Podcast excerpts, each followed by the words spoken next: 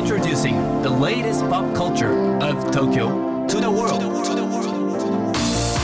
New edition, new edition, new edition, New edition, edition, edition. new, new,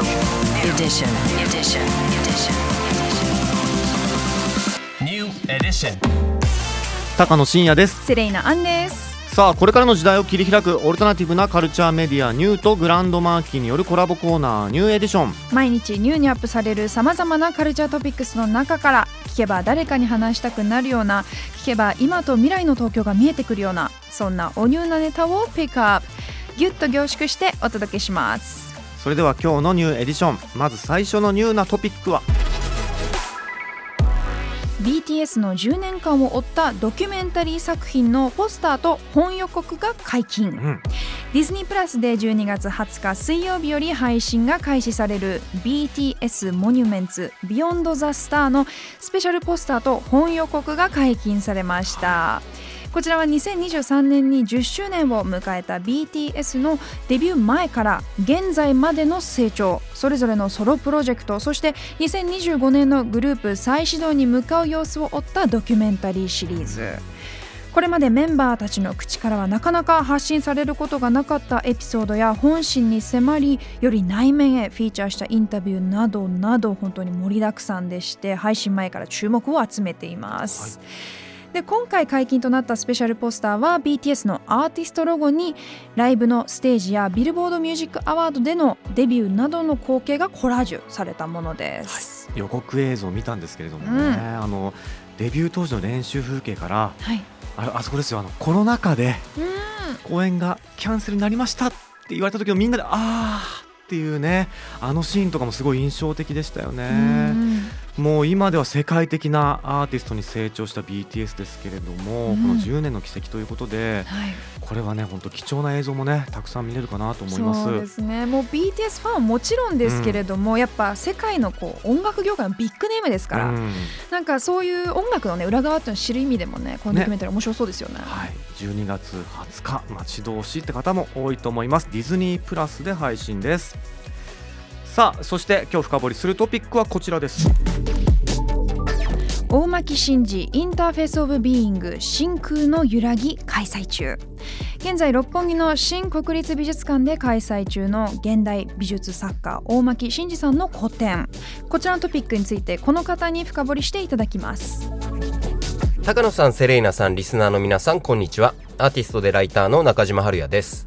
今日は私から、新国立美術館で開催中の大巻伸嗣 Interface of Being 真空のゆらぎについて深掘りさせていただきます。えーまずこの展示無料で見られるんですが、えっと、大巻さんは東京芸術大学の彫刻科出身で、まあ、今は彫刻科の教授もやられてますよね。だから彫刻をベースとする作家です。その上で大規模なインスタレーションを展開するのを得意としてて、国際的にも高く評価されている現代美術家です。本展の見どころとしましてはやっぱり国立新美術館の巨大な展示室をたっぷり使ったインスタレーション作品かなと。で具体的にはね入ってすぐあるのがグラビティグレイスっていうのとこの展示のハイライトと言っていい、えーリミナルエアスペースタイム真空の揺らぎというこの2点です。ですごいスケール感でどちらも圧倒されますし単純にねもうものすごい映えるというか、えー、と写真も撮っていいですからね。で、そのグラビティグレイスは、えっと、様々な動植物の模様を施された、もう巨大な壺。で、その内部から強烈な光が放たれていて、空間に陰影を生み出しています。でこれね、実は、えっと、原発事故がテーマになっていて、まあ、タイトルの重力と音調にもあるように、原子力エネルギーに引き寄せられる人間を表現する、まあ、批評的な作品でもある。で本展ではこれに付随してこの強烈な光を用いて撮影されたフォトグラム写真の作品なんかも作られています。でリミナルエアスペースタイム真空の揺らぎの方はこれ代表作と言っていいと思うんですが薄いポリエステルの布が揺らめいている運動体としての彫刻です。で本展のインスタレーションはこれまでで最大規模ということで、えっと、大海原にも深海の生物にも、まあ、可視化された風なんかにも見えてくる。っていう有機的な彫刻作品になってますでね、ここでは会期中にダンサーによるパフォーマンスも行われますし、えっと、演劇の舞台装置のようにも機能しているというわけです。でこれ以外でね僕が面白いと思ったのは、えっと、例えばねリニアフラクテーションっていう水彩画のシリーズがありますこれはねパンデミックの自粛期間中に窓からの眺めをその光や色や陰影でもって即興的に捉えた、えっと、小さな水彩画のシリーズなんですね。でグラビティグレイスが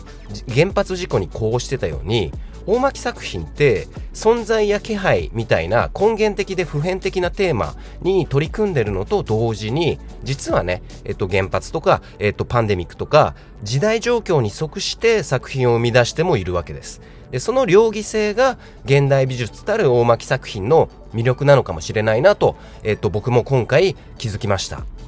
ということで、えー、大巻新辞典おすすめです。以上中島春也がお伝えしました。中島さんありがとうございました。大巻真司さんの作品はやっぱポイントはスケール感ですよね。もうだから見るとか眺めるっていうだけじゃなくて、はい、もう空間を体感するみたいな、感じる。そう。でねぜひ全身で何かを感じ取ってそれをこう日々の生活に持ち帰りたいななんて思いましたけれども、うん、あの改めて時代性に即してるなんてコメントもありましたけれども、はい、我々がこう日々感じてる不安とか不穏な出来事をアートを通して発信したり世界に残しているっていうのは大変興味深いです。うん。さあ改めて大巻真司インターフェース・オブ・ビーイング真空の揺らぎ。こちらは国立新美術館で12月25日まで開催です、うん、毎週火曜日は休館ですので伺う際は、えー、国立新美術館のホームページご確認くださいそして今日ご紹介した情報はカルチャーメディアニューで読めるのはもちろんポッドキャストでも聞くことができます目でも耳でもあなたのライフスタイルに合わせてチェックしてください New edition. New edition. New edition.